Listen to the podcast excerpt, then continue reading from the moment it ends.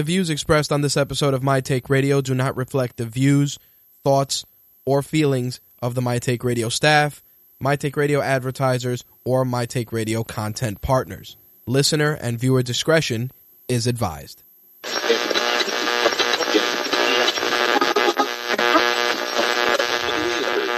This coverage is live and uncensored, so if you have any small children present, you may want to have them leave the room.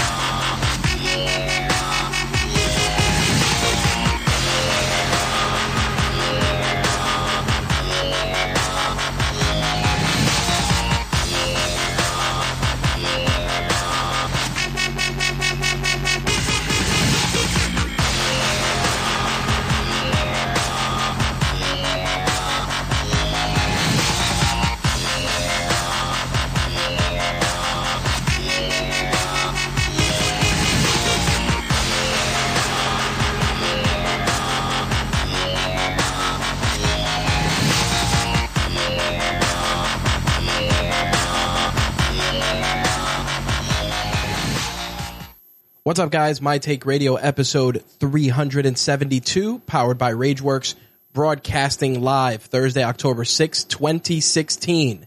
I'm your host, Rich, and our call in number is 347 324 3541. Again, that call in number 347 324 3541. You can also interact with the show by heading over to mtrlive.com where you will see our live show chat as well as video and audio feed for tonight's broadcast. As always, this broadcast will be simulcast on a couple of different providers, including Vaughn Live, StreamUp, Twitch, YouTube Live, and a couple of other providers as usual, including Daily Motion.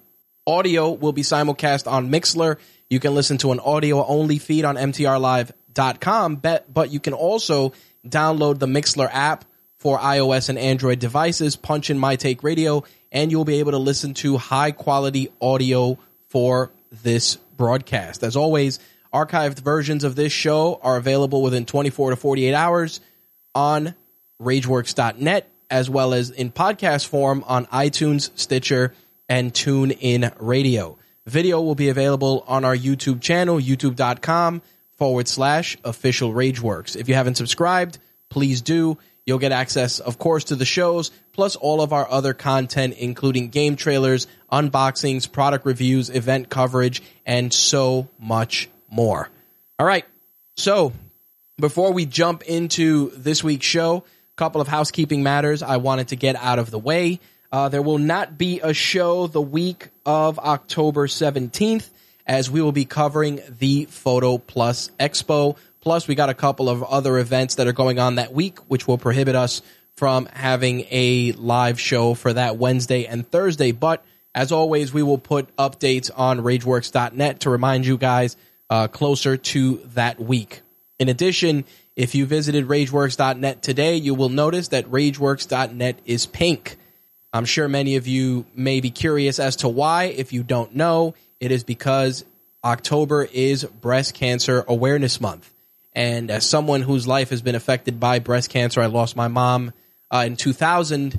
Uh, I'm usually trying my best to not be a jaded piece of shit and continue to do as much as possible to raise awareness.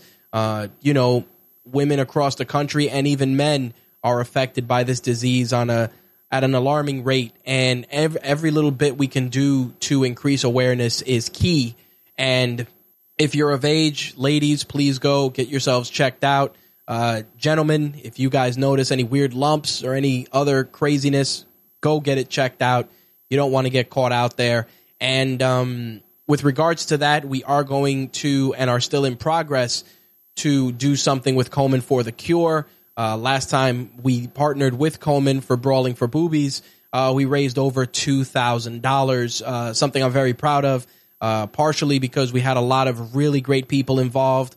Uh, myself, Slick, and some really great partners helped make it possible. So please, as always, um, do every little bit that you can, whether it's um, reminding the women in your life to go get checked out, uh, raising awareness and just being vigilant as this is something that creeps up. And I'm going to be honest, I it took me a few years to look past the whole pink movement and actually be someone who was part of the um, was part of the solution and not someone who was jaded because of the loss that they endured. I was I was fucked up for a long time.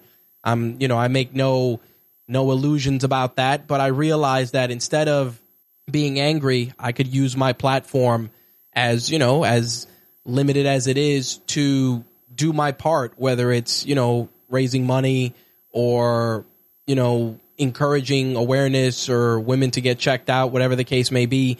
Uh, this is the kind of stuff that you know we we as as a brand should focus and strive on on doing. You know, it's not just about reviews and you know breaking news stories and trying to be funny and all that. That's great, but as always, it's all there's there's something a lot bigger than that. And you know, I've said it before. You know, Gary Vaynerchuk said something that really resonated with me, and he said sometimes it's not about how much money you make, but how you make it. And I think that applies to many things. And it's not sometimes just money. Sometimes you can make an impact just being yourself or, you know, being edgy, but it's about what that impact does. And if, you know, me doing this and raising $2,000 for, for Komen along with the rest of our team allows a kid to, you know, have an extra Christmas with his mom or a husband to spend another wedding anniversary with their wife, et cetera, et cetera, et cetera, then I feel comfortable with that. So if you're curious, yes, that is why uh, RageWorks.net is pink.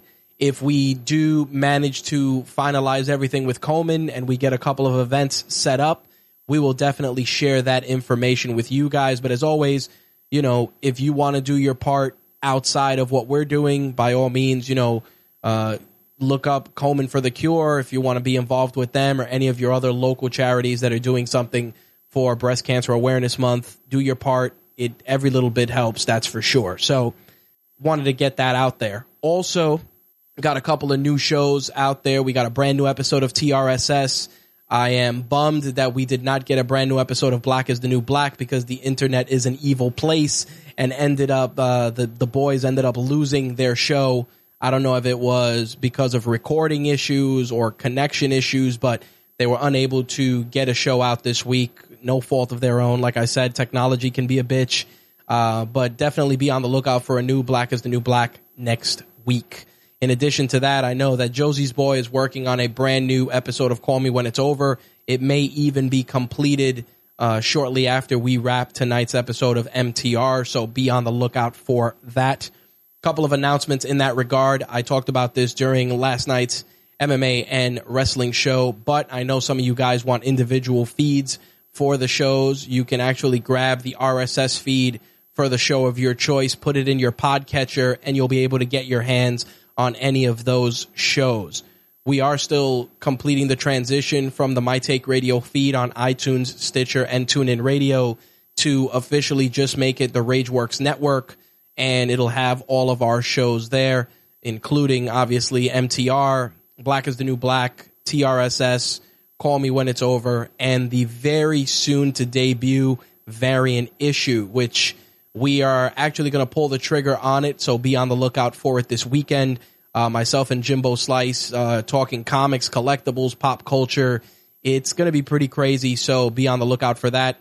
Broadcast schedule right now is looking like monthly, but there may be um, some alterations to where it might be bi-weekly. We'll see how it goes, but nonetheless, be on the lookout for issue number one of the variant issue. Next thing I did want to discuss, I know a lot of you guys have been waiting for iHeartRadio, Spotify, and um, Google Play. Still finalizing that. Like I said, I updated guys yesterday uh, that that caught the MMA and wrestling show. Got to update you guys as well. And um, like I said, once that's finalized, we will make formal announcements on RageWorks.net. Now, the other thing I wanted to mention, I know people have made inquiries about working with us, uh, advertising, etc., etc. As I mentioned at the close of every show, if you're interested in advertising either on RageWorks.net or on live episodes or podcast episodes of My Take Radio, you can email us um, you know, obviously we give the email at, at the end of the show, but there's also a contact form on the site. If you want to advertise on any of the other shows, you can reach out either to the individual hosts or you can let me know and I can relay the information via the contact form as well. Uh, with regards to advertising slots, I've obviously live reads for either one of our two live shows or for any of the podcast episodes that any of my colleagues are hosting. We uh, we can definitely make something happen. I know some of you have asked about that, and I also got a couple of inquiries about writing and working with RageWorks. Um, always looking for good, fresh talent to work with and showcase on RageWorks.net but we are a little selective only because you know we want people that are going to be in it for the entire ride, not just oh I want to get out a guest post or some other bullshit, but I mean really invested. Like they believe in what we're trying to do.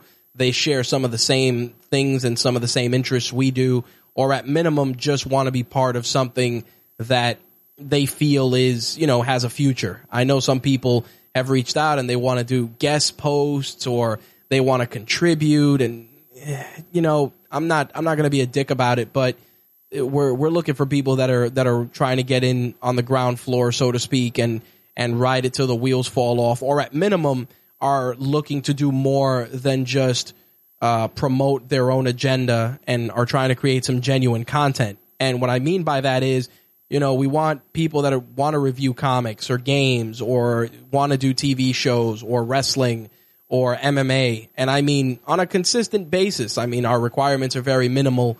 And if you want further details, feel free to hit me up on the contact form on rageworks.net or via email, rich at rageworks.net, and we can iron out those details. But I did want to get that out there because I got a couple of different inquiries this week, and I felt like I was just repeating the same shit that um, I repeat on a consistent basis with regards to that. So there is that. All right that is going to wrap up the housekeeping. Uh, with regards to tonight's show, gaming news are a little light, but I know that Slick and I have a couple of things that we do want to discuss. Uh, there's a couple of gripes I want to share, uh, particularly about the the changing of streaming culture and how you know minorities and female gamers are being attacked um, on their streaming channels by people whether it's with racist commentary, etc. And, you know, that's becoming more and more prevalent as of late. I do want to get into that. I want to also discuss some of the new announcements regarding Twitch now that Amazon is adding some additional Prime benefits to benefit those of us that use Twitch. We're going to get into that. We're going to talk a little bit about some of the upcoming games. We got Gears around the corner. Um, everybody's looking forward to that. I'm, you know, definitely pumped to give that game a shot. And I also think that it's going to be one of those things that we're going to try and stream. I know Danny from Royal Flush Magazine is in the chat, and I know she's been playing Gears. They actually put out their review for the game, so please check it out on RoyalFlushMagazine.com if you haven't. Uh, Mafia 3 is around the corner. Hopefully, our very own Slick will take that game for a ride and break that down. But as I said, if you're if you're a Gears fan and you want to get some genuine non fucking bought opinions on the Gears game, make sure to hit up our friends at Royal Flush. Um, I think Danny and Double Jump did a hell of a job uh, with that, and I'm looking forward to watching them mix it up online. I know that Danny wants to do some streaming, so keep an eye out for that. We'll try and share it with you guys when that is going on. All right, with that said, let's switch gears. Let's jump into some gaming, shall we?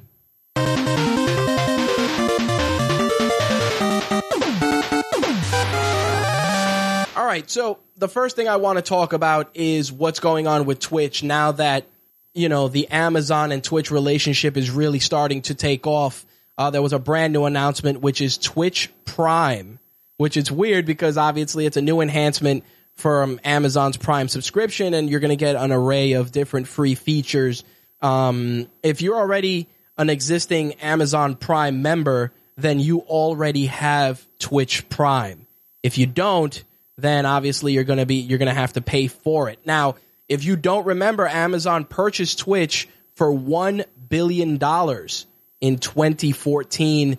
Um, many of us have discussed since that acquisition, what that would mean for Twitch and what kind of improvements, enhancements, or benefits those of us that are Prime subscribers would get. Now, first thing I got to say is I am a Prime subscriber. I've been for quite some time. I share that membership with my wife and um, some family members and some friends. And I got to say that I really thought that the whole Prime thing, um, not the Twitch, not sharing Twitch, we share Prime, sorry. Um, the whole Prime scenario initially I thought was complete bullshit. And then I realized that I do a lot of shopping through Amazon and the amount that I save between shipping and some of the breaks and some of the perks that you get as a Prime subscriber um, really started to pay for themselves. I mean, in shipping alone, between cell phone cases, cables, certain accessories, uh, certain Blu-rays, certain toys, before it was all said and done, that hundred dollars had already paid for itself. And it does sound like a lot, but if if you're if you haven't tried Prime, definitely do. I know that for Black Friday, people that are Prime subscribers get access to certain things that regular uh, Amazon customers do not get, and stuff like that does pay for itself. It, it's a good value, and if possible, split it. Split it with a couple of people. I mean, it's a hundred bucks. Split it with some some some close friends, and try and leverage that. I mean besides obviously all the shipping perks, we get the Amazon Prime Video and we also get the streaming service, which obviously it's no Spotify or Pandora, but it's pretty good in terms of the library of music that is available. Plus, I read a lot of stuff on Kindle, and if you have an Amazon Prime account, you can get some benefits from the Kindle library as well. Now, in terms of how Twitch Prime is going to work, you're going to get free game loot every month, uh, whether it's a, something like, um, you know, Polygon put out a piece like a Hearthstone hero or an indie game. You're going to get discounts on new release games um, from pre order until two weeks after launch. You're also obviously going to be able to link your Amazon and Twitch accounts for ad free viewing. Plus, you're going to get free stuff like emotes, different chat badges, and you're going to get one free channel subscription every 30 days the Twitch Prime um, package is going to exist is going to replace the pre-existing Turbo product in countries where Twitch Prime is available. Obviously, U.S., U.K., Canada, Germany, France. The Turbo option will be available in comp- in countries where Prime is not available. Uh, Turbo, of course, which dropped in 2013, provided a lot of what's included in Twitch Prime, most notably, obviously, ad-free experience, which was nine dollars. Now if you're already a Turbo member, you're going to be able to keep that subscription. But, you know, a lot of people are saying that you might have a better value for upgrading. Now, if you are an existing Amazon Prime subscriber, all you need to do is go to twitchprime.com and link your Amazon Prime and Twitch Prime accounts. I will be doing that after tonight's broadcast.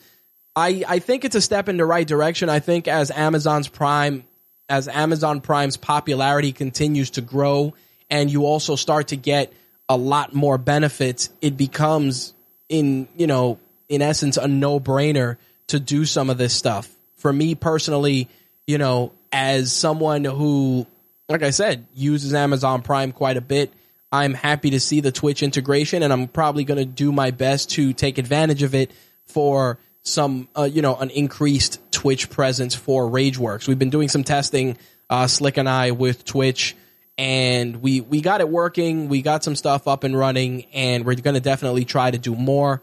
But um, Slick, of course, has been doing a lot on YouTube. Definitely subscribe to his channel if you haven't.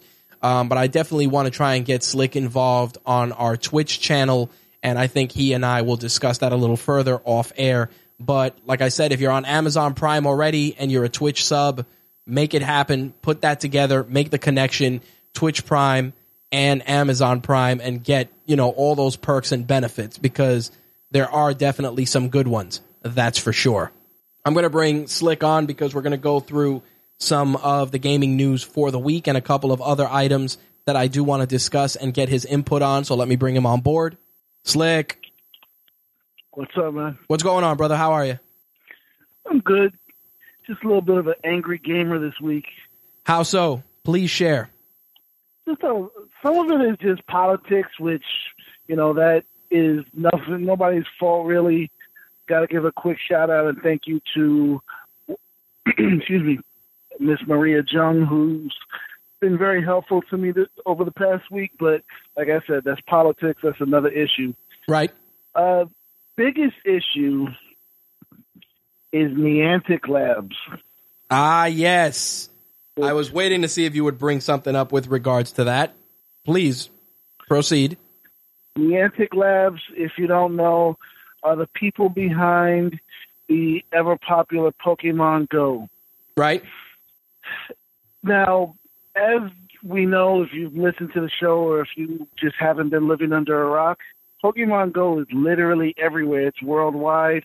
It's making Niantic a shitload of money, Yes, sir. and it's it's a lot of positive press for Nintendo. yep. So the question is, why does Niantic Labs hate the Pokemon Go gamer base? Why is that? Anybody who's played Pokemon, the real original game, knows that you know you go around this made up you know area. Right. It's not really the world; it's just an area. Uh, first one was Kanto, which is you know a real area in Japan, Right. and you look for Pokemon as you try to get badges and stuff. Correct. Now, let's take somebody that's actually really fucking hard to find in the in Pokemon Go, Pikachu, Yep. flagship character of the series. Correct. In the original game, let's say you see a Pikachu in the wild, or even if you you happen to um no, you have to see it in the wild. I take that back, and it gets away.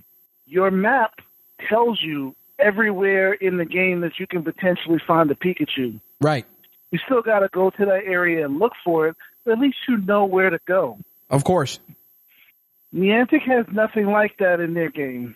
Right. Not only that, when more internet and programming savvy gamers who actually love the game try to create mapping systems for for the game that don't, you know, they don't catch the Pokemon for you. They don't give you any unfair advantage in the game. Right. It simply tells you where you could find Pikachu Right. or fucking any other Pokemon. You know, they they they ban people permanently. Right.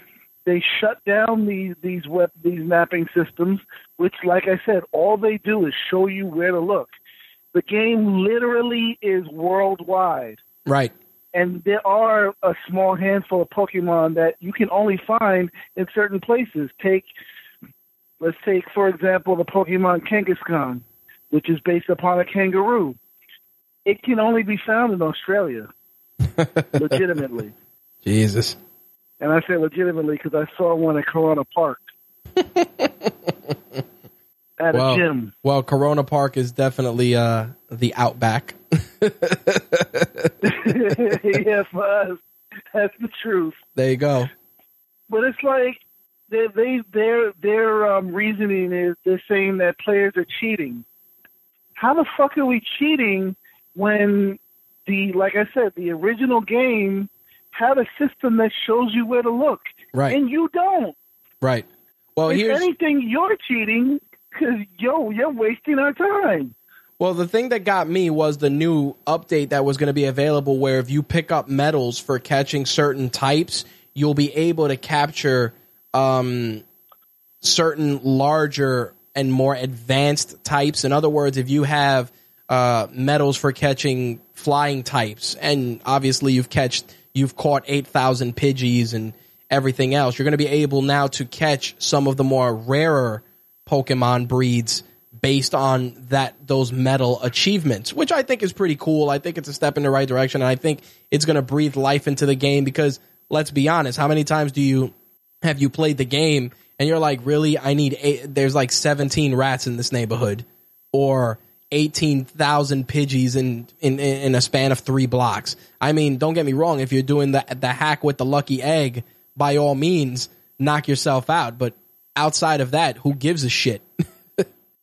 But all the lucky egg does is freaking increase the amount of experience you get. right. The lure, you Right. know, draws Pokemon to you, but even though it draws Pokemon to you, the Pokemon still has to be in the area. Right. I'll give you an example. Yesterday, I wanted to fucking toss tables at people because I was, I, um, I'll admit, I was Pokemon hunting. I was on Jericho Turnpike, and I used one of the map systems that Niantic has now fucked up purposely. Of course. And down Franklin Avenue, I saw a Snorlax. Me personally, I don't have a Snorlax. I've never encountered one in the wild. I've only seen them in gyms. Right. I did. I turned into the freaking maniacs from Burnout Paradise and Need for Speed trying to get down Franklin Avenue. Oh my god. Unfortunately, it was about three in the afternoon and there was traffic. Right. I missed it by a minute. Wow. Unless they have completely changed the way the game works, what you just said, I'm not saying you, but what you just said is complete bullshit. Right. Because it doesn't matter how many medals you have. If I'm here sitting in Queens and that Snorlax on Franklin fucking Avenue in Garden City, guess what I'm not getting? You're not catching that It that doesn't partic- matter how many medals I have. You still got to be literally right where the thing is. It's not going to come to you. You got to go to it. No, of course. And that's why removing the maps is bullshit. No, I mean you have legitimate gripes. You know what what tripped me out is that they put out that little band, you know, the $35 accessory, right? And um I said to myself, you know, I play the game, my wife plays the game. Eh, maybe I'll pick up the band. It's a $30 investment and I don't got to worry about walking around with my phone out all the time. So, it came out. I didn't bother to pre-order it cuz I said, how many people can possibly want this band? Oh boy. Um, needless to say, everyone. To the point where people are reselling the band for a hundred and a hundred bucks and up. And um Yeah, like Video Games New York. Right. And dude, it's it's a wrap. Like if you say, "Hey, are you guys getting those bands?" like a lot of retailers, you know, especially uh, GameStop, they're like, "No, you had to pre-order it," and after that, they didn't. That Nintendo said we weren't going to get any more. And I said to myself, "This reminds me of the Amiibo situation, and we know how that goes." Well, the reason I'm going into that obviously is twofold. Number one, I have a feeling that we will see that band again probably in November, and we know why that'll be. The other reason is Yep. everybody who was chomping at the bit for the amiibos and reselling them and caking off. Um, guess what? The vintage ones that you thought were vintage are going to be re-released. Best Buy is going to be sharing these hard to hard to find figures for a limited time starting October 14th. You'll be able to get Gold Mario, Pit, Samus, Mega Man, Sonic the Hedgehog, and Lucina both retail and online. You can pre-order it too, um, but they will be available in stores. Uh, the Lucina in particular is has gone for some crazy prices. I mean, when when the figure was released in spring 2015, um, you can find it, you know, double and triple and quadruple the $13 asking price that it was. So it's particularly interesting that people, I re- and I remember this, they would go, they would buy them, they would do the flip move, and they would be like, yeah, you know, this is super rare, vintage, you'll never get this one again. And it's like, oh yeah? Fuck you guys. And this is, and, and I'm gonna be honest, I'm gonna be honest, as someone who participates in, you know, Funko, Funko trading, um, you know, I I flip some shit because why not? Um, I gotta say that I'm glad to a point because what happens is there's there's plenty of market, and I'm being honest. There's plenty of room for markups when it comes to this stuff, but don't get fucking greedy because what ends up happening is it bites you in the ass. Like it's a little different when it's a little different when you buy a figure and it's one out of 30 cases. And I'll give you guys an example.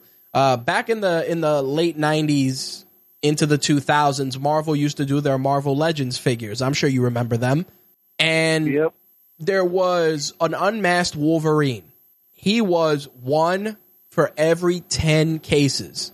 So if you were going to a retailer, you would have to open up 10 boxes and maybe you'd get one. And that figure started fetching, you know, and this was when eBay wasn't was popping but not popping like it is now. You know, we're talking a 12.99 figure that's now 100, 150, 200. Then it went up to 300. It went up as high as I believe 600 bucks at one point.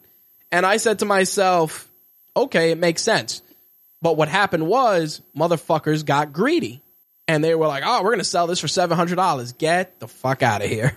So Marvel said, oh, we're going to release an unmasked Wolverine regular.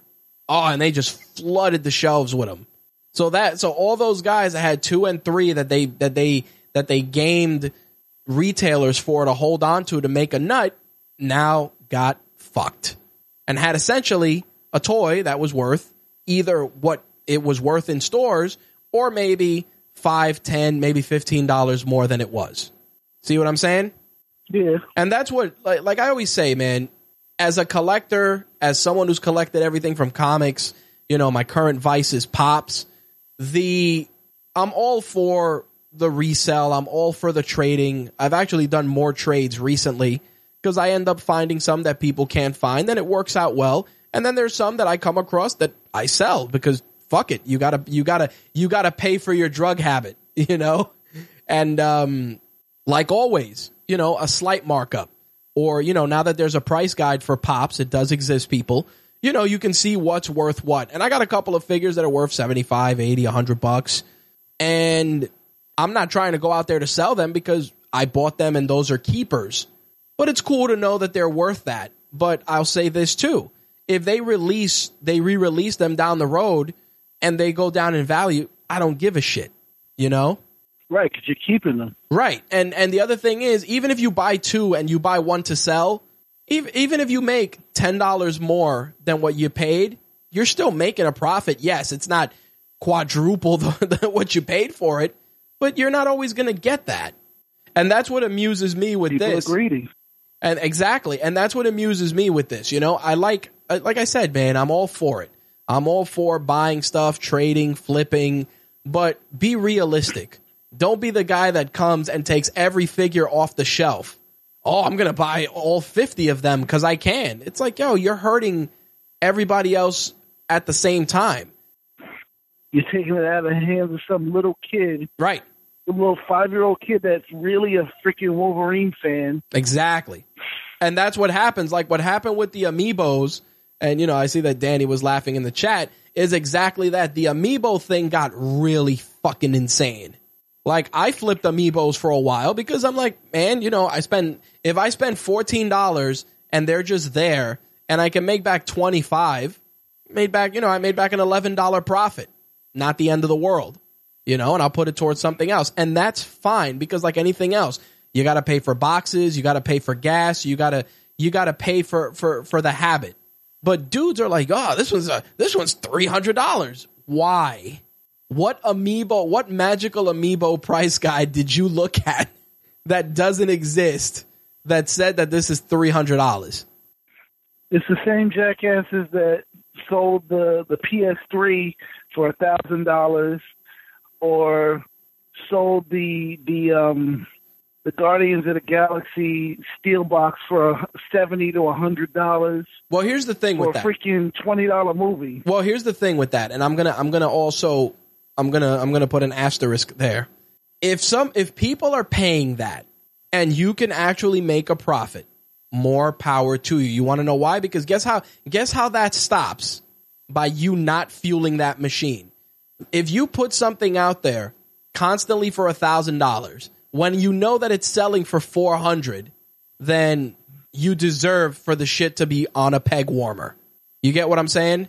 Yeah. if you're taking the Guardians, we'll use that Steel book as an example. I remember when it came out, and I remember you told me like, "Yo, people went fucking crazy for it," and it was going for seventy dollars. If people would have just started saying, "Yo, I'm only paying 40 and you would and people would have realized, "Shit, I got this warming the fucking peg here," it would have sold for forty. You know what I mean? But the minute that somebody goes and says, "Fuck it, I'll pay it because I want it," then you're part of the problem.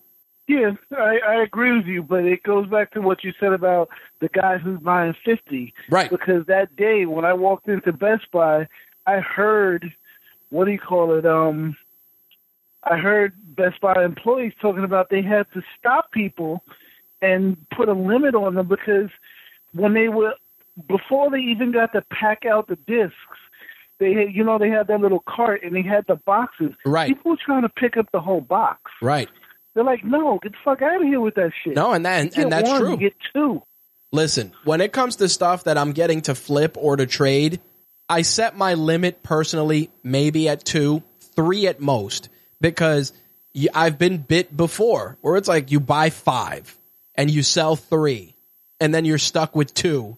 And then before it's all said and done, you either got to sell it for what you paid or you got to sell it for less money just to get rid of it. It's not worth it.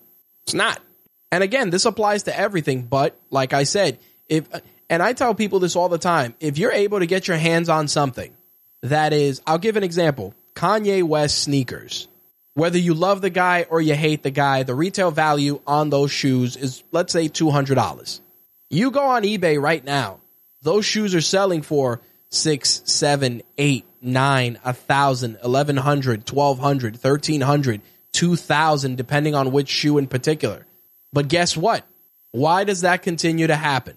I mean, this is a bad example, but I would say because Kanye West is saying they're worth that much. Nope. I'll I tell you. what you're saying. I, I'm slightly exaggerating, but No, I no. believe he would say that. No, I'll tell you. uh, On the contrary, he he was very upset with Nike because Nike would say, "Oh, these shoes are limited," and they weren't. You know what I'm saying? Like it was like they're only limited because you guys said they were limited because you decided we're going to send a thousand now and a thousand in six months. They weren't limited, and that's one of the things. In this case, obviously they've changed the the approach where for you to get the sneaker, you know, you go to the Adidas app. If you get it, if you go there at a certain time, you're able to reserve them. And if you get chosen, you get them. Yes, it's a lottery system. Sure, you could game the system with bots, but there's opportunity. Eventually, it's going to become where the shoes are just going to be available. And that'll be the end of that. But it's not happening anytime soon because it's a it's a it's a huge cash cow for Adidas. And for Nintendo, as much as I love Nintendo, you know Nintendo's good for saying, "Oh, this is extremely limited." And then 6 months later, they're everywhere. Remember when they did Wii Fit? Yeah. Oh my god, it's so limited. And then uh, how many Wii Fit boxes were warming the fucking shelves by that following year? You remember that? It's it happens with pretty much everything. Yep. And they, that's they do it while they can. Yep, and it's manufactured hype because even though companies will complain about resellers, the resellers are a necessary evil because they build a buzz. And like I said, I'm all for that, but don't go fucking crazy either. And don't be one of those people that's trying to do it as a get rich quick scheme, you know, because that doesn't help either. As a fan, you're a fan, and if you turn your passion and your hobby into something that you make money on, that's fine. But if you're just somebody that's jumping in for the sake of it, you're fucking it up for everybody else. Simple as that.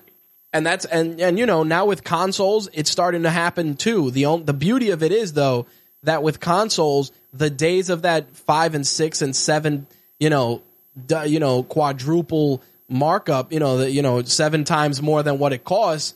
It's it's becoming less and less prevalent because you're being you're being you're you're getting other opportunities to get shit.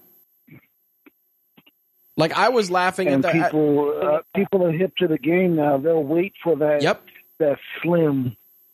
dude i was laughing at the people that were already trying to flip the uh the xbox gears uh exclusive consoles because i'm like you do realize that the shit just dropped on top of the fact that most retailers are going to get them now let me let me let me be frank if you're going to say, "Oh, I want to get my my son a Gears Xbox One for Christmas," and you decide that you're going to look for the shit on December 1st, guess what you're not going to get?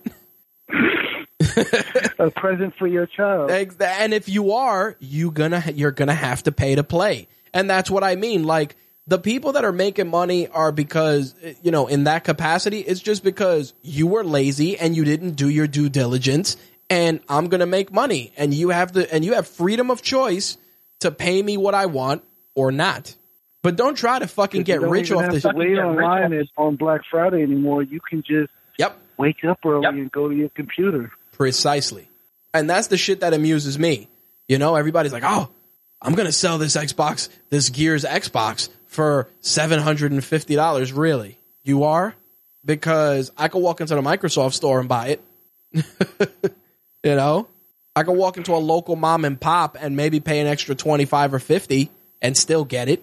It's just insane. But like I said, the beauty of this is that everybody thought that those amiibos, oh, like like that Lucina one from you know from Fire Emblem, everybody's like, oh, you know, it's gonna it's 50, 60, 75, 100 bucks.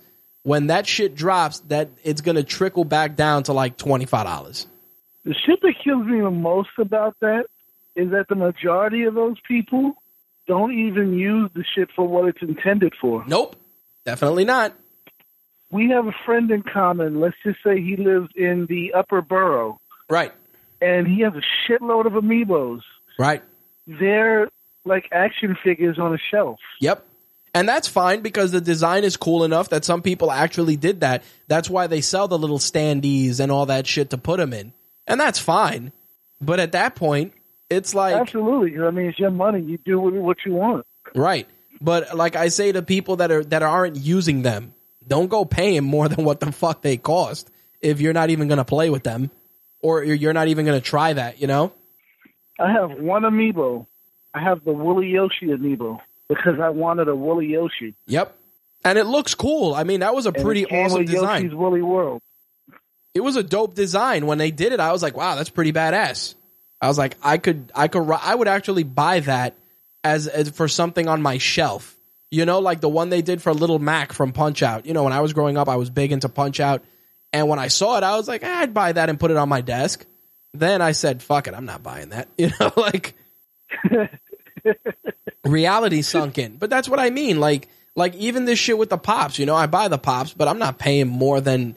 uh, I think the most expensive one I bought was Grodd because from from the Flash because he was a, a a convention exclusive, and even what I paid for it, the, I understood the person had to make a profit, which is fine, and they weren't being super crazy about it. They were like, "Listen, it's going to cost you forty five bucks with shipping." So it was 25. They marked it up 10, $10 to ship it, 45 bucks. Oh no, you don't, you can't make a $10 profit. It- it- it's not my fault I didn't go to fucking Comic Con to buy the shit, you know? I'm not mad at that. No. You know, I have condemned the, the flipping, but I ain't mad at that. Nah, man. I, and that's what I mean. Like sometimes you, you, what you may be able to get your hands on, somebody may not. And, and this is especially popular with like the stuff that Hot Topic does or maybe FYE or Walmart. Because dude, I mean, there's, there's pops that, as using pops as the example, that are exclusive to Walmart that I've never seen because our local Walmarts suck ass. You got a better chance of buying crack go in the Walmart. in East Meadow. You got a better shot of buying crack in that Yeah, Walmart. to the one in East Meadow, man. Yeah, but that's what I mean. But even there, you go there and it's like, oh, those, we don't get those. Like, whatever. But that's what I mean. Like, if I want that particular one and I can't find it, I got to pay for it, you know? Because somebody's doing the legwork Yeah. for me. Now, before I brought you on, Definitely. Before I brought you on, I was talking about, you know, all the stuff that Twitch is doing to obviously make themselves even more of a, of a viable uh, streaming service for gamers. Obviously, with the Amazon Prime integration, that's huge. But now they're also going to allow gamers to upload videos, in not just live streaming, but just pre-recorded stuff. So you'll be able to put that stuff up as well. And what they're saying is that Twitch is doing this because they want to take they want to take the competition to YouTube, which is very interesting. Of now, course. now the thing about that is, you know, they're gonna they're gonna do they're gonna create this video on demand service, and I wanted to ask you because you are primarily a YouTube streamer, and I wanted to ask and and get a little bit of rationale behind your your decision to use YouTube over Twitch, Well, I had I started streaming on Twitch. right? The first time I streamed was on Twitch. It was, I mean, when I first started streaming, just period, it was kind of a rough go for me because I had no idea what the hell I was doing. But at least at the time, I liked the fact that YouTube archives automatically for you. Right. Twitch was not doing that. I don't know if they do that now, but they, they were not doing that. Right. It, it, it's they're they're starting to do it now. They're rolling it out gradually. And you know, there's a lot of things that YouTube already has in place that if Twitch is going to allow uploading of videos, they definitely have to make sure they have like categorizing videos and things like that. Definitely has to be put in place. The one thing I can see where they might actually be able to pull ahead of YouTube early in the game would be if they could allow even within like a playlist to have to to allow for further subdivision. Okay. Like I'll use an example of something I stream very frequently or, or put videos up for very frequently. Hitman. Right. Because Hitman is released episodically, I have you know a, a playlist just for Hitman videos on my channel. Right. It would be great if there could be further subdivision for each individual episode, especially because of their elusive target system, you know, flipping back and forth between different locations. Right.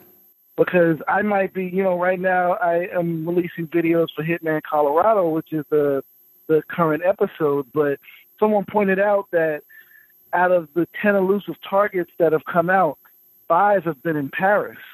Right. The last one was in Paris. And at that point, the game, as far as episodes, was in Bangkok. Right. So my playlist just goes in chronological order. But if I could, you know, dump everything like everything that happens in Paris in Paris, everything that happens in in Italy in Italy, Right. everything that happens in Africa and so on. That would be, you know, it would not only make things neater, it it would allow, you know, subscribers and and even, you know, anonymous viewers to more quickly find what they're looking for. Right. So what So, you're what you're if anybody asking, from Twitch is listening, that's no what I was going to say is so what you're asking for just so I can break it down a little bit more is you're asking for um subdivisions in existing categories so you want a category within a category. Right? Okay. Gotcha. Now with that said, You know, like just easy, easy example. Your computer. right? You might have a folder titled Rageworks. Right. But then within that folder, you'll have folders that say My Take Radio, Right. Black is the New Black. Correct. You know, Call Me When It's Over. Right. I, I I definitely get what you're saying. I you know I I actually use a lot of lists for the Rageworks channel. You know, My Take Radio has its own playlist. Uh, playthroughs have its playlist have their own playlist. Streaming stuff goes in there. I did a a uh, a playlist for your stuff once we figure out how you could stream to the YouTube channel. But um, the the thing is, I I agree with you. I think that would definitely be a solid addition, especially because of exactly what you said. For instance, and here's a, an even an even more you know permanent uh, pertinent example. It's think about this: you're playing Street Fighter, you're doing playthroughs and tutorials for each one of the characters. Why can't they all be under Street Fighter Five and a playthrough and tutorial or the ending for each particular character? I'm with you. I think that that is something that's sorely that's sorely missing. I mean, th- they should definitely at minimum allow you to go, you know, one down or two down or three down, depending on what it is, and it should also be associated with the game, especially in YouTube's case, where once you go in, you can actually pu- pull up the game that you're playing. You should have the ability to do that. I agree. Because I mean, at that point, it's still up to the YouTuber to make it that neat, Right. but at least have the option for them. Right. You want to create a hierarchy. I understand. I think I think that's a that's a solid idea, man. And I think if, if Twitch implemented that, it would be it would be cool. Um, I do got to say, you know, a lot of news were coming out of TwitchCon, and people were talking about all the different things that are going on, and obviously all the improvements to the service. And as someone who's used the service on and off, I haven't yet experienced um, any sort of anything negative, and that's primarily because I haven't created an established streaming schedule. But um, you know, one of the things that came out for me in during you know reading about this event was what they were talking about, which were issues with diversity on Twitch. And I'm curious, as someone who's been gaming on YouTube, and how you know how much of a of a visceral and sometimes evil playground YouTube can be. Have you experienced any of that personally yet? When you say diversity, you mean like people as far as like coming on and just like doing like yeah, like trolling, negative comments. Yeah, like trolling, stuff? like trolling, negative comments, things like that. Not necessarily from a racial perspective, but just in general. Like, how's that been for you on the YouTube space? For me personally, on my channel, yep, I haven't experienced it, and I, I, I you know, say yet, and I knock on wood because I'm thankful for it. I think that's because my viewership is still small. Right. I have, like I said, I I occasionally mention my friend, you know, YouTuber Vanilla Beast, right, who has a larger viewership. He, you know, he made me a moderator for when he streams, and I unfortunately have had to moderate quite often Uh-huh. because somebody will come in and just randomly say some completely inappropriate. Like when I say inappropriate, I mean there was not even any catalyst for it. Just right. some inappropriate racist shit, Yep. some stupid shit, or just start spamming, saying like trying to advertise something that has nothing to do with even YouTube. And you know those people got to get banned. Well, here's here's the funny thing that you know I was reading up a piece on Polygon, and they were talking about you know the diversity, and there was a panel that they were streaming on Twitch that was aptly titled "Diversified Twitch," and there were there was actual hate speech and trolling during the panel on Twitch. And that it's weird. Like I, I see that more often on Twitch than I do on YouTube. well, it was funny. I mean, take any any um like PlayStation or Microsoft or E3 live stream that Right. happens on Twitch. It's hard to catch it sometimes because there'll be It scrolls so many fast. viewers. Yeah, exactly. But the shit that comes out of these people's fingers. Well, here's the funny thing. One of the uh, comments that that resonated with me, and I wanted to bring it up, was that somebody said, and I quote, "Black people aren't the only ones who get trolled," and I understand that it's true. Trolling is a is a universal thing, but I also feel that people's baser instincts, not even being African American, but just being a minority, you're going to get a different type of a reaction than a non minority gamer. That's not to say that non minority gamers don't have their own challenges either, because, you know, female gamers have to experience their own their own things. And another comment that jumped out that, you know, Polygon showcased in their article was the line, you should have thicker skin if you want to stream. And as I read that, it really boggled my mind that we have become this type of an uh, that we've become this type of a generation where we can actually co-sign abuse of any sort.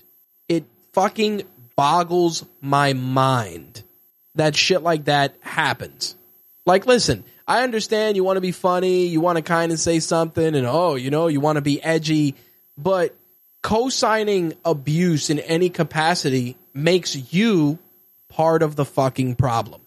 Absolutely, because I could turn around and say you should have thicker skin, and I mean that literally. If you want to troll, because when I show up at your doorstep, you're gonna need thicker skin when I start whooping that ass. But that's but but you see what happens. You see how that now you know you've brought to my attention and you've mentioned stuff like that where you you know people use the old it's but it's the internet and that goes back to what I was saying about people being too people co-signing all of this stuff hate speech um you know gender gender speech sexual orientation speech and people thinking eh, it's just comments on the internet. No, no, the fuck it's not.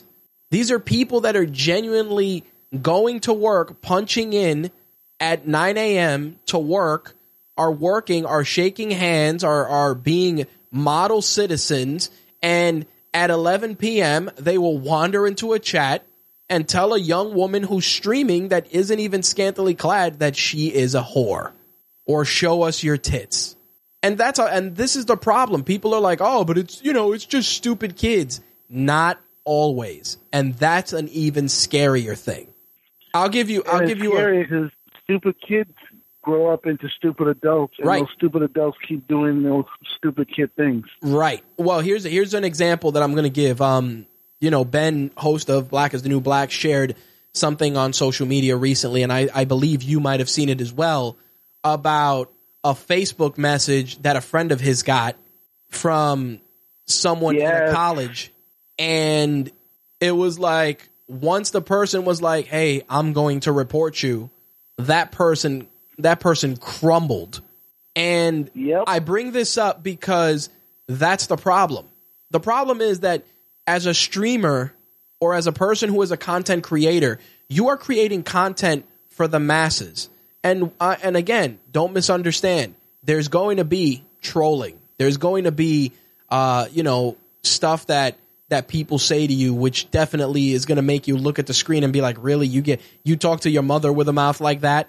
But the thing that gets me is the fact that so many so many different personalities and so many different gamers are genuinely complacent about this sort of stuff.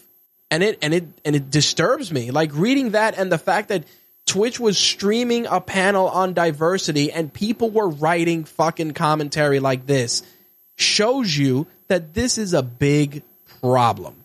It's fucking scary, dude. And people think it's funny, and they say it's just the internet, but no, it's not because the, the fact that you just because you have that safety of being behind the keyboard, Right. think it's cool to say this means it's still in your head, it's still in your heart. Right. And here's here's one thing I'm going to say before we we kind of bring it full circle. If you went to work to your place of employment and walked up to a female colleague and said, and I quote, "Show us your tits." What would happen to you? I mean, in in a, and I say this in a positive way. Mm-hmm. In a perfect world, I would, you know, be called into HR and disciplined, possibly fired. Right. In the real world, and especially unfortunately in my workplace, Results may Um, vary. exactly. right, Thank right. you. No, no, no, and, and I- and I understand that because there there's a lot of workplaces where you know the the the the you know br- the bro the bro mentality and and you know the the the frat mentality is is there, and I understand that, and don't misunderstand. I'm not saying this to be any kind of a tight ass or a buzz a buzzkill or a killjoy because we joke around, we say stuff, we say off color things, uh, you know, and I always say this: if you if if you gonna if you can walk into a workplace and say what you're gonna say and not get fired, then either your workplace is incredibly tolerant or you work in a really shitty environment.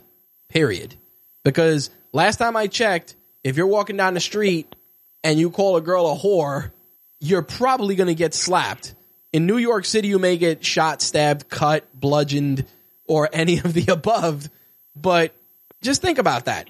And this is what I always tell people. And I'm sure that somebody's going to be like, oh, there he goes, being a feminist. But like I always say, you got mothers, you got wives, you got girlfriends, maybe, maybe you just have your hand.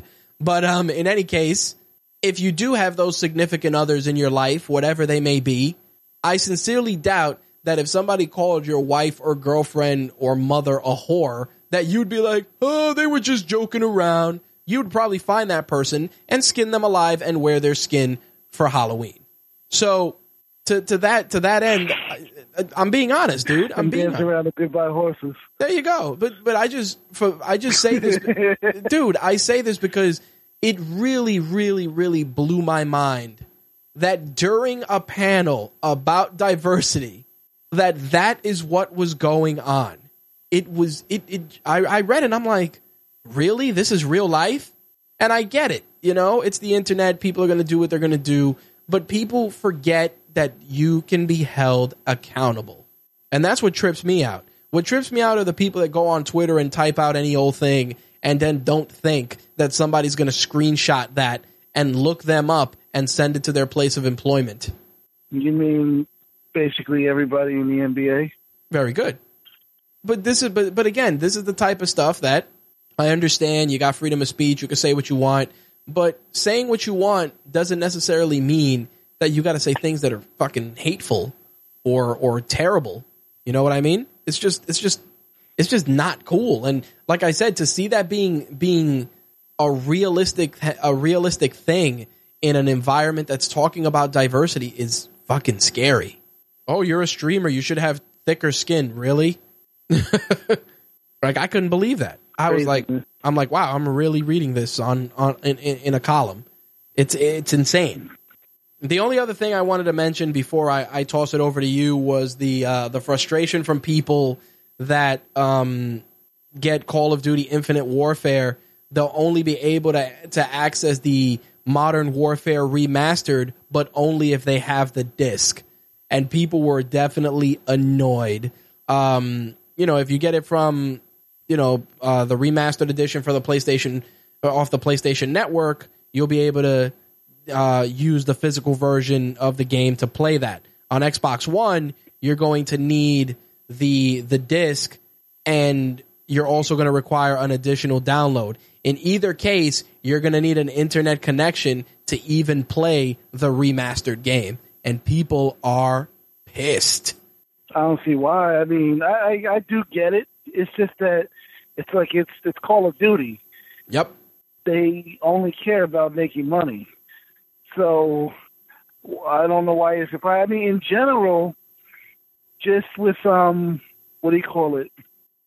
In general, when you have a situation where there's any kind of special bonuses for a game, you pretty much got to get the the physical version of it to get that. I mean, that that's why you know people that say, "Oh, digital versions are great." Really? So I mean, if you really don't care about getting that Drake statue or that that Ryu bust or that art book for whatever RPG, right? Then hey, go ahead and get your digital versions. Guess what? I'm a game reviewer. All they send me are digital versions. Not that they would send me the special editions anyway, but right. I mean, I don't get to see those unless I run out and buy the special edition. Right. Well, here's something interesting. And no, I was going to say that you know the distinctions are important because Legacy, the digital Legacy version, Legacy Pro, and digital deluxe editions of Infinite Warfare are the only way for people to play Modern Warfare remastered. If you're a console user buying the Legacy or the Legacy Pro edition and you want to play the game, you're going to have to keep that game, keep the disc if you want to play it. And the reason that they're doing this is because it thwarts the plan to acquire the special edition, download Modern Warfare, keep it, and then sell the game on, you know, on aftermarket or trade it in for store credit. So I understand people's frustrations of, oh man, I need the disc. And, you know, people, people are, are annoyed, but I also understand that the company does not want to get shafted. Right. Cause people would, you know, not only sell the game, but probably pass it to their friends right. and let them get the Modern Warfare so that, you know, even though they don't have the new game, they could play Modern Warfare Remastered together. Right. And the other thing was exactly something, and I and I'm referencing this because of what you said regarding No Man's Sky, where look how far how far along the game was before they decided, oh, we're going to give people refunds. It's it's a similar situation that they're trying to avoid. They're trying to avoid, oh well, you know, I didn't like the game. I'm going to return it or I'm going to trade it in, but I still get to keep the free one. You didn't like the game. You played it for seventy hours. You didn't like. Get the hell out of here. But but you get what I'm saying. Like think I'm about sorry. I could I could not have been that company. No, I I, I I'm agreeing with you know I agree with you 100. percent But I'm bringing it up because while I understand the frustrations of oh my god I need the disc I need the internet like I understand the having to jump through that many hoops. It, is frustrating. But I also understand the fact that people will pull that move. People will pull that move. People are always trying to get over. Yep, hundred percent. But I figured I would I would bring that up as a uh, you know to kind of bring it full circle through uh, you know based on what we were talking about with No Man's Sky. Um, with that said, is there anything else you wanted to add? Oh yes. Shoot. And it goes right back to diversity. Um, all ears. Oh, it's the the deliciousness of those same people you're talking about that sit behind the keyboard and say those horrible things. Right. Because, especially with it being October seventh, they are up in arms and boo-hooing and and whining because good old Lincoln Clay, who, Yep. if you don't know, if you've been living under a rock, is the star of Mafia Three Yep. He's the protagonist. not only is is taking down he's not only taking down uh, an Italian mafia in New Bordeaux, which is a parody of New Orleans, he's also taking down their parody of the Ku Klux Klan. Yep. Like I, I mentioned a couple of weeks ago, the one of their trailers featured him mowing down basically a Klan rally Right. and I, didn't I didn't give any opinion on it because you know we we try to stay a little bit Yes. PC here. Yes. Absolutely. But basically, I, I mentioned that I, I like I said I called it. I was like, this game is going to have a lot of controversy. The the same trailer showed a scene basically akin to slavery, right. and excuse me, I mentioned that it showed Lincoln Clay mowing down a Klan rally. Well, here's the here's the thing I got to say with regards to that, and I'm going to be honest. Eh, when you when you're looking at stuff like this, and it's any game, anybody and everybody has grounds to quote unquote be offended. Do you think that people in the Middle East appreciate that every game that takes place in the Middle East has their people being killed on screen on a regular basis? Do you think that the. GTA that took place in, in in Miami and had the Haitian gangs, you think that people of Haitian descent were cool with that? No, probably not. But no, again, they actually there was a big controversy right over it. and this is and this is what i'm saying at the end of the day people have to understand that this is shit that happens all of it do you it's like nobody can pretend can sit here and tell me that in new orleans louisiana or in the south the klan is not a thing it is a thing somebody getting a brick this through their my, window My um, just this just was my take on it because well i just wanted to add this much as I wanted to add this. Somebody have, you know, people now in 2016 are still getting bricks thrown through their window that say coloreds get out. yes, So, so, but people got to wake the fuck up. Oh, well, we're upset that the, that, you know, the Klan, there's violence against the Klan. Okay, there's violence against everybody in every game. Do you think the British like watching, you know, the colonial soldiers kill their ancestors? You think they're cool with that? Regardless of whether you felt it was right or wrong, do you think that's cool? Do you think that people of German descent automatically are going to feel, are not going to feel, you know, um, looked down upon because you're automatically associated with being Nazis? yeah, I don't think Wolfenstein 3D does too well in Germany. Th- thank you. But this is what I'm saying. It, people need to understand, and and this, and to your point, there's there's there's so much real shit going on in this country, and I mean real shit, bad shit, that for you to dictate and spend, you know, hours upon hours trying to come up with, well, we should boycott. Really, that's what you're going to boycott. That's what you're going to get upset about. Like I said, like I said a couple of weeks back, you're not going to get upset about, you know, kids being homeless in the streets or, you know, underprivileged underprivileged neighborhoods or lack of good health care or any or any other real world shit. You're going to be mad because the fictional Klan is being killed by a fictional character in let me let me remind you guys a fictional fucking game. I can understand if we were talking about that ethnic cleansing game where you played, I don't know, a real Klansman going around killing real people. Yes, that's not fucking cool. But this is Or the fantasy. game that I talked about earlier this year, Hatred, yep. where the entire point of the game is to kill as many people as possible indiscriminately for no reason Yep. until you get killed yourself. There you go. Listen, I personally thought that was a bit much. Yep, and and that's what I'm saying. Your belief system, your freedoms, uh, as being a, a, as being a, of being a United States citizen, allow you to turn the fucking channel, to not buy the product, to not listen to the radio program. Listen, as somebody who takes care of, you know, two handicapped individuals, sometimes I hear comedy, you know, uh, uh, about people that are disabled, and sometimes I gotta I gotta change the station, or I gotta just not not pay it any mind. Is it right? Is it wrong? That's not for me to decide because guess what? Somebody else may not be affected by that, and they're gonna fucking laugh. These are the facts. True. You know, and when it comes to shit like that, comedy in particular, I always say it. A comedian's job is to acknowledge and say the things that we as citizens are afraid to acknowledge, afraid to discuss, and afraid to speak about. Does it necessarily have to be clean, PC, and, and acceptable? Definitely not, because it is comedy. And the only way that we can look past all our shortcomings as individuals is to fucking laugh about them. True. You know? So I mean, just to to name a few games that come to mind, there there was the you know the controversy over a white guy killing massive excuse me, a white guy killing killing mass amounts of black people in Africa. But guess what?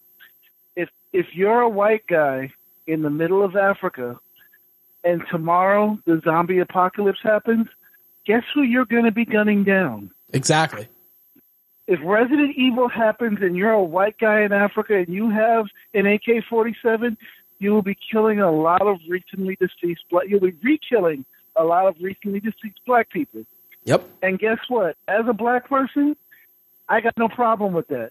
But again, it's if a you fucking game. Are playing? A, yeah, it's a game, but people get up in arms like it's real. So that's why I'm, I'm It's real to me, you know, damn it. ridiculously making a a real. It's real to me. I wasn't happy that Assassin's Creed Black Flag had whaling in it, but the period of time that it took place Yep. in, shit like that happened. Thank you. I deal with it. Yep. You know, what do you call it? You have to be I don't like the Klan. I will, I will out and out say it. well, Do obviously, because you're being- black. Yeah, yeah, obviously. I mean, but even if I were white, but still. I have yet so to see a pro Klan black person unless you're Dave Chappelle and you're blind. But but you're black. Exactly. but I don't. I still don't agree with you know. I don't agree with you know the, the mindless slaughter of anybody. But Of course not. I, you know, if I saw a guy that just happened to be black, that just happened to be gunning down a Klan rally, would I call the cops? I I, I don't know. that's that's a that's a tough that's a tough one for me. The views expressed Anyway. on My Take Radio do not affect the, do not reflect the views of RageWorks, its staff, and its advertisers. No, I mean, you know what it is, and and this will be a good way to to, to close it out. We have to understand that in a in an era where we are constantly trying to kill ourselves, and I'm being honest, from you know destroying our own environment, killing our own animals, starving our own people, bombing the fuck out of people next to us, uh, killing each other, whether for racial reasons, religious reasons, or anything else. You know, video games provide us an escape. They provide us with a leisure activity that, sure, you could scrutinize it to no end. But if you spend that much time scrutinizing something, it stops being fun. And it's something that I've talked about with movies sometimes where I don't get overly critical because sometimes I just want to go and enjoy shit for the sake of enjoying it and not make it a job. And this is what I'm saying, man. We are we we're we're we're killing and, and destroying ourselves on a consistent basis. You know? Yeah. Think think about the development of the A bomb and how quick we did that, but how how we're still trying to do away with poverty in our own country. But we could come up with a bomb that'll blow the fuck out of everybody. It blows them up so hard it leaves a stain on the wall of their what was once their body. There you go. And this is what I'm saying, you know? We're over here talking about, you know, Elon Musk talking about SpaceX and going to Mars and colonizing other planets. It's like, no aliens are going to want us colonizing their fucking planet. I mean, like, get the fuck out of here. You guys have killed everything over there. Don't come here and kill anything. Exactly. All right. so there you go. We've talked race, If, you, aliens. if, if anybody wants to see what happens when you fuck up your planet and try to go colonize another one, look up look up an anime called Terra Formars. oh boy. Look up just watch the first contact when a lady says hello to a Martian. Does, doesn't end well. I'm just gonna say it doesn't end well. There you go. Anything else you want to add, my friend? Yes, Capcom, it's a great thing that you have these challenges to give people fight money easily, but stop ma- making them last for a fucking week when it takes us five minutes to complete everything. There you have it, They it, just Capcom. released new challenges today. Well, let me let me just read these off real quick before you end the, the segment. Go ahead. I have Street Fighter Five up. The missions that came out today: perform a combo ten times for hundred fight money. Shibasaki's first request, which probably requires you to play story mode, five thousand fight money. Join a battle lounge, five hundred fight money, and play a survival mode. Aside from the one Shibasaki's first request, which right off the back I don't know exactly what I have to do that that entire list will take maybe 10 minutes and you have until october 13th to finish three of them the perform a combo 10 times you only have until uh, sunday Hmm. i'm like this stuff is easier than the three tasks that that rockstar gave us daily for um for Grand Theft Auto 5. Right. And they would only give us 24 hours for that shit. There you go. I did want to ask, um, did you download Transformers Devastation? No, I would I I did think about it before the show, but I like I said I I got home shortly before the show Right, right, right. Gotcha. No problem. Figured I'd ask. But it definitely will happen before October is over. Sounds like a plan. All right, my friend. So no, I was just gonna say I'll I'll talk to you later. You got it, brother. Thanks again for your call. I appreciate it. No Peace. problem. That was our very own Slick, who uh, definitely had uh some some interesting things to add this week. Um, I do got to say before we wrap things up, um, and this is this is something that um, I got to say is it it's it's bothered me a little bit, and you know we talked about it before, but I got to say this, and it's that gaming, as I said before, is a pastime. It's a way to decompress. It's a way to enjoy yourself. And please, please, please don't go beyond that. That's all I'm saying. Slick informed me that we got another caller. Let me bring him on board. I believe it's my good friend, Dark Helmet. Hello. You have survived the vortex that is Hurricane Matthew. What do you have to add, my friend, before we wrap up this week's gaming segment? Well, I'm not in Florida, so I don't have to worry about it. But anyone who is in Florida who is listening, I hope you're safe. Yep. Well, like I said, you escaped the vortex that is Hurricane Matthew. I see what you did there now. Yes, sir. Okay, you did.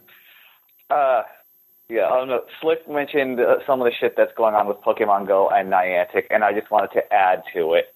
Sure. I am in a few groups.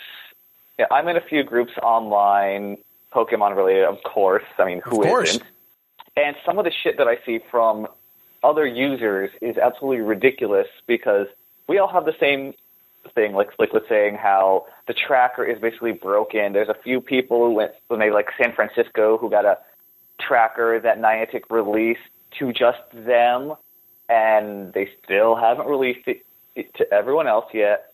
Right. And in the groups, people are saying, well, it's cheating if you use an app or a website to track Pokemon. Just go for a walk. I'm like, no. I use, like, there, there's tons of free things out there that just say, hey, what's your location? Okay, cool. Here's what we find for you. And some people say, well, I'm going to report anyone. I'm going to, or you're going to get banned. I'm like, for using a website that doesn't require your information? No. And you just get sick of seeing these Right. well, play it the right way. Go out and walk. Things like, I'm not cheating. I'm not spoofing. I just want to know where the fuck my Pokemon are. It makes the sense. tracker had what the tracker was shitty when it first came out, but at least we had an idea. Like, oh, okay, the the um, the steps went down, so I need to go keep going in this way. Oh, the steps went up. Now I need to move around.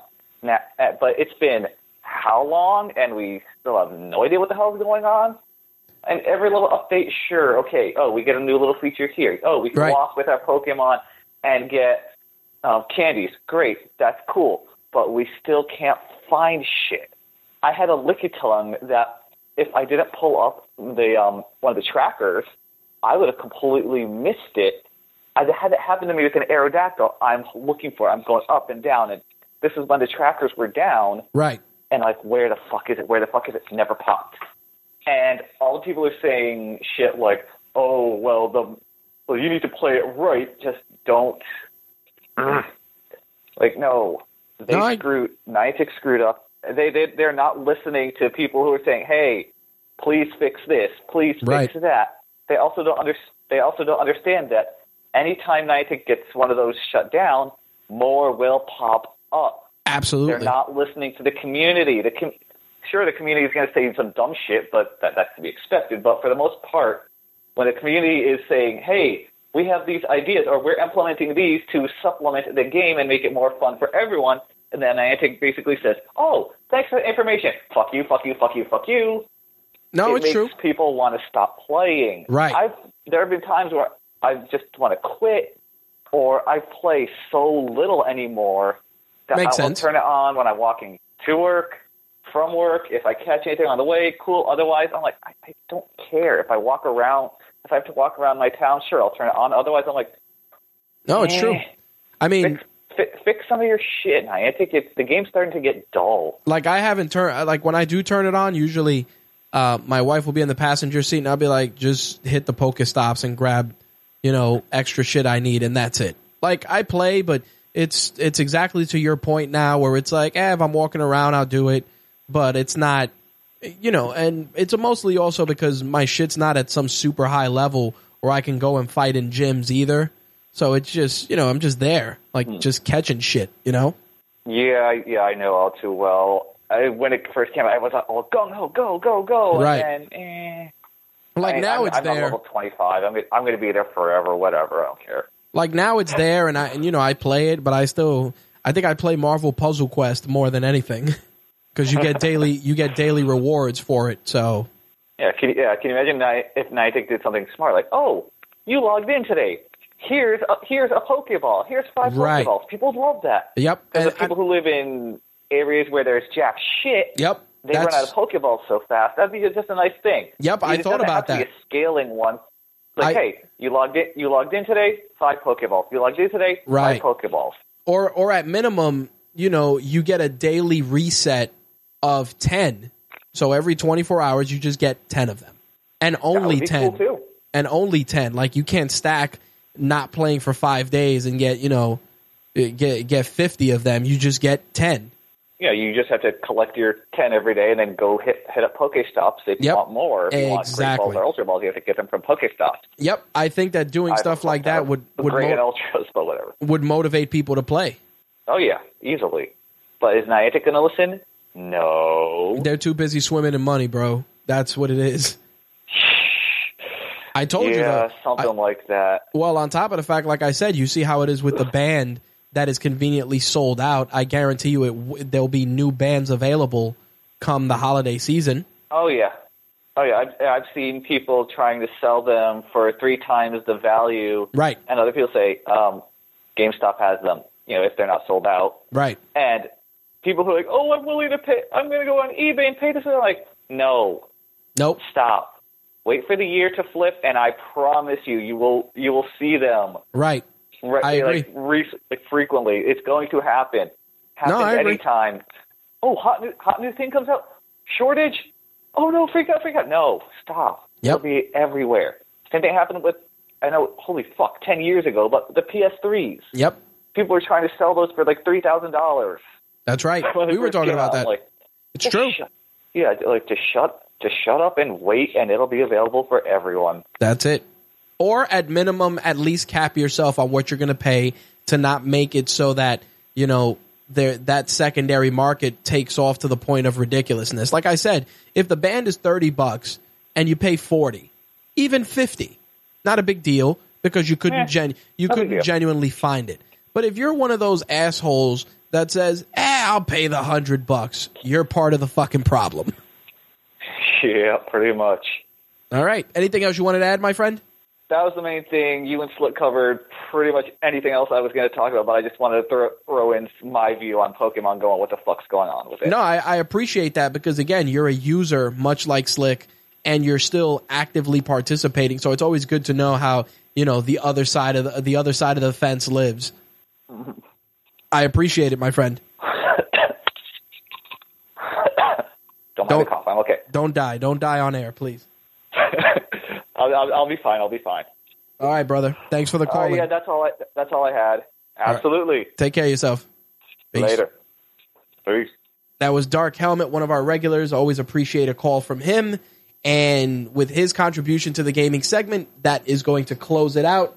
Let us switch gears, jump into some gaming, um, some gaming, some entertainment this week. Let's get to it.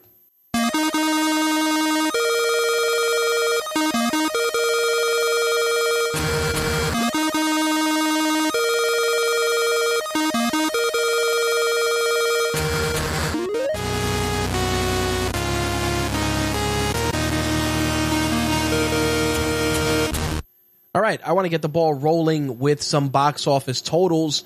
Um, I wasn't even shocked at this, but Miss Peregrine's Home for Peculiar Children took the number one spot, uh, earning $28.5 million. A lot of positive feedback from many people about the film. I haven't had a chance to check it out. I when I saw the trailers, I said this movie looks like it's going to be a sleeper and it's going to be a solid film and it definitely has not disappointed. Everybody who's seen it has told me that it was extremely enjoyable and fun. So, you know, the number 1 slot not shocked.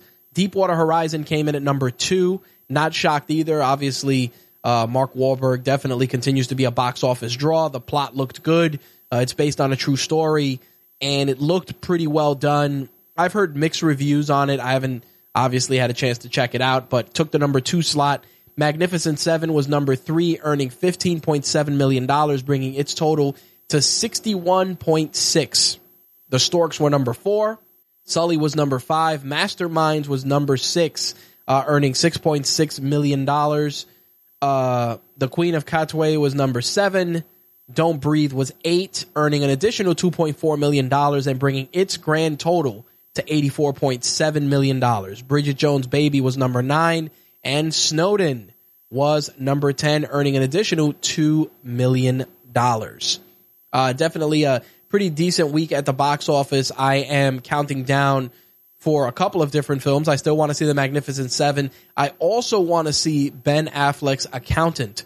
Um, last couple of trailers I've seen for the film look incredibly promising. I like the I like the premise, and hopefully I can check it out when it opens and share a review with you guys. But in any case, keep it locked to RageWorks for any reviews from either myself, Slick, or any of the other uh, members of the staff over the coming weeks. The next bit of news I want to talk about is something I've talked about on and off for the last couple of months, and that is the Scarface remake. It looks like now we actually have a screenwriter in place with Wolf of Wall Street screenwriter Terrence Winter coming in to write the new script, and Antoine Fuqua will be directing the film. I um I'm I'm intrigued. I'm intrigued about what they can do with that, but I also feel that Scarface is such a classic that I'm not 100% on board for a remake, so we will definitely see what happens. In some box office news, for those of you that are fans of the Harry Potter series, um, IMAX is going to do something very cool. Before the release of Fantastic Beasts and Where to Find Them on November 18th, Warner Brothers is going to release all eight Harry Potter films in IMAX for one week starting October 13th. This is going to be a there's going to be a couple of firsts here. Uh, Harry Potter and the Sorcerer's Stone and Harry Potter and the Chamber and the Chamber of Secrets. It will be the first time that either one of those films have been released in IMAX format. So if you're a fan of Harry Potter and you want to enjoy the big screen experience, uh, you can start looking at your local theaters on October 13th, and you'll be able to check out all of the Harry Potter movies before Fantastic Beasts and Where to Find Them hits theaters on November 18th. So mark it down on your calendars, folks, if you want to check that out. On the small screen side of things, we got some Marvel news. Um, we already know that Luke Cage is killing it on Netflix. I haven't got a chance to see it yet. Uh, kind of slacking between Flash, Arrow, The Exorcist, Lethal Weapon, and some of the other stuff, which I'll get into later on. I have not had a chance to sit down, but hopefully this weekend I can sit down and watch a couple of episodes. But if you are looking forward to Iron Fist, there is officially a release date. Uh, March 17th, 2017 will be the debut of Iron Fist on Netflix. So mark that down on your calendars if you've been looking forward to seeing uh, fellow hero for hire Danny Rand mix it up in the Marvel Netflix universe. Again, March 17th, 2017 for Iron Fist. One of the shows that I've been kind of watching, there's definitely a mosquito in here. One of the shows I've been watching uh, the last couple of weeks that I've been a little a little mixed on has been the brand new American Horror Story. Uh, not really sure how I feel about it, but I can tell you that FX is definitely still on board because American Horror Story will be getting a seventh season with Ryan Murphy and Brad Falchuk handling production. Uh, what I've been seeing so far with my Roanoke Nightmare is interesting. I am, I believe, one episode behind, and I like what I'm seeing, but there are certain things that I'm not hundred percent. You know, I'm not. I'm not cool with. I think it's just because the first season was so crazy, and then the seasons after they were hit or miss.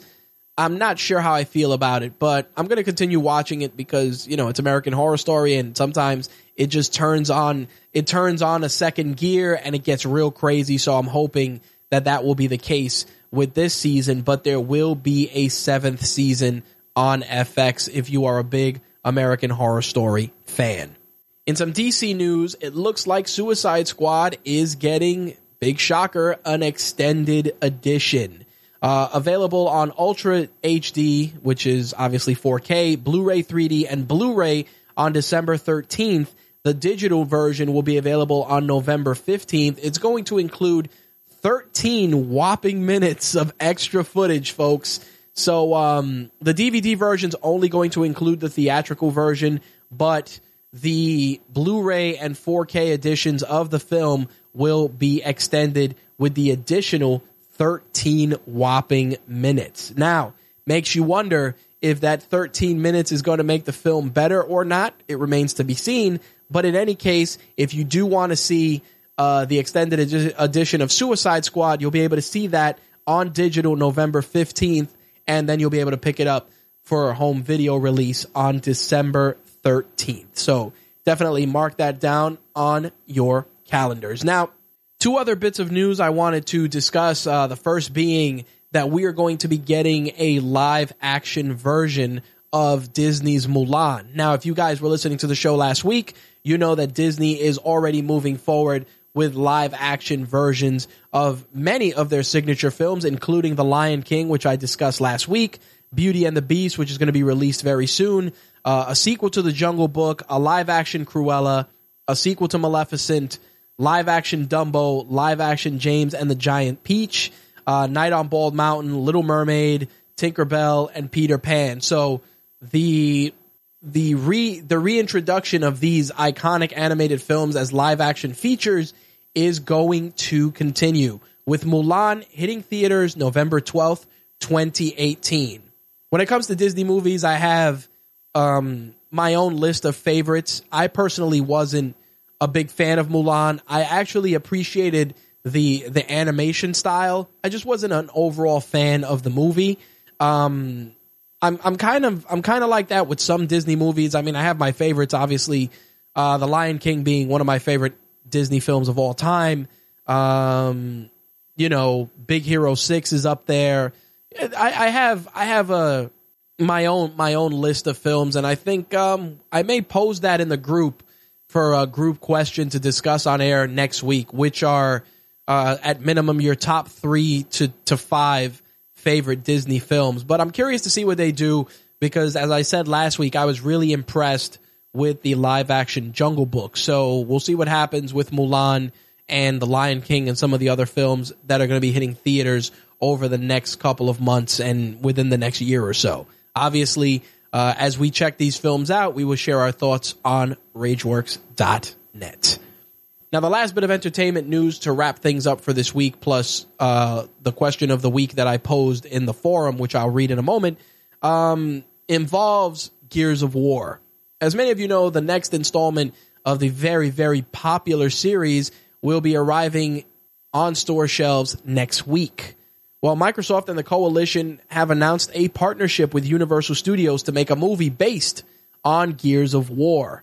Um, I'm actually intrigued about the concept, and I'll tell you why. Gears of War, in terms of story, and this is something I've said numerous times. You know, I'm not a I'm not a big multiplayer gamer. I am on occasion, but not to the degree that many of my, you know, many of our staff are. You know, I just I enjoy campaigns, I enjoy good storytelling. And one of the things that always got me invested in the Gears series was the story. Excluding Gears of War Judgment, which I thought was not that great, uh, the Gears the, the games themselves just had really, really, really good storytelling, great characters that you were invested in and many people are saying that Gears of War 4 continues that same trend, and I'm looking forward to that next week. But um, I'm curious. I'm curious to see if they could pull that off. I think with the with the special effects we got nowadays, uh, big screen a big screen adaptation of of this game as a film would definitely do well. As always, it's a matter of casting and execution.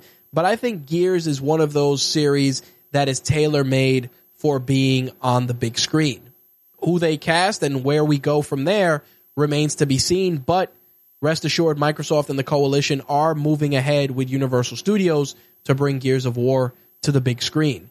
Once we get details for directors, writers, and any potential casting, I will definitely share that with you guys.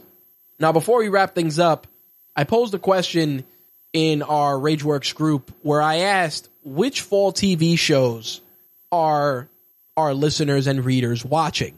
I gave my list, which I'll share right now. Um, I'm watching The Strain, which I've talked about before. Started watching Westworld. Holy shit, really crazy. I watched uh, Ballers, the rock show on HBO, which is a really good show with some really funny stuff that goes down in 30 minutes. A lot of good work there. Quick, tight, and to the point. Definitely appreciate that. Watching American Horror Story uh, My Roanoke Nightmare is the one that's going on now. Checking that out. Hawaii Five O, I do watch. It's uh, it's definitely gotten progressively worse over the last couple of years. I would be shocked if it gets picked up for another season. I am watching all the comic shows.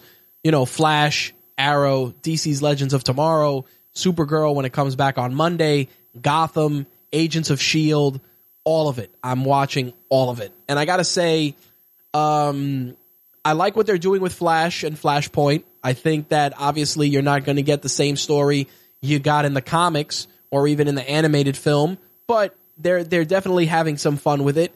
Uh, Arrow jury's still out. I like where they're going. I like the return to what made the series good in, initially. I like that a return to form. We'll see how it goes. And um, I'm watching Lethal Weapon, which I thought was really going to be bad. I'm being honest. I've talked about it before on previous episodes. I thought it was going to suck, but I was pleasantly surprised by how decent and enjoyable it was. I think that they did a great job capturing the dynamic between Riggs and Murtaugh. I think that um, the origin story for Riggs is incredibly heartbreaking, and they did a really good job in you know just focusing on the relationship that him and Murtaugh are trying to establish along with all of Riggs' trademark craziness. Do I see it being a, a show that gets, you know, three or four seasons? I don't think so. I definitely think that you could miss an episode and not miss anything. And that's just because it's a case by case procedural where, you know, yes, the stories do tie together in terms of the character development for Riggs and Murtaugh. But aside from that, it's just, it's, you know, I look at it like um, any other cop show but with two more recognizable characters and a hell of a lot more explosives. That's for sure. So That's my uh, my quick assessment of Lethal Weapon. Check it out if you can on demand. You might like it, you might not. It's you know, it's it's mindless. That's all it is. So I posed the question to the RageWorks Facebook group, which if you're not a member, I invite you to join. You know what fall TV shows you're watching. Um, Jay Santy said that he needed to watch Westworld, and um, I totally recommend it because it's insane. Um, Bronx, one of our regulars, he said that he's watching The Strain, Ballers, all of the CWDC shows, Gotham, and Luke Cage. And he said he was going to check out Lethal Weapon, which I mentioned. Um, uh, this guy, one of our guys, Audi, said he's checking out Westworld, um, Son of Zorn, which I have not checked out. If anybody has, let me know your thoughts on it. I'd love to hear. And South Park, uh, one of our other friends, Javon, who is a regular contributor on various shows, whether listening or sharing his commentary. Uh, he is watching all the C- CWDC shows, Gotham, lots of NCIS, Atlanta, Lethal Weapon, Pitch, 60 Days In, Rosewood, Z Nation, Ash vs. Evil Dead, Blackish, and How to Get Away with Murder.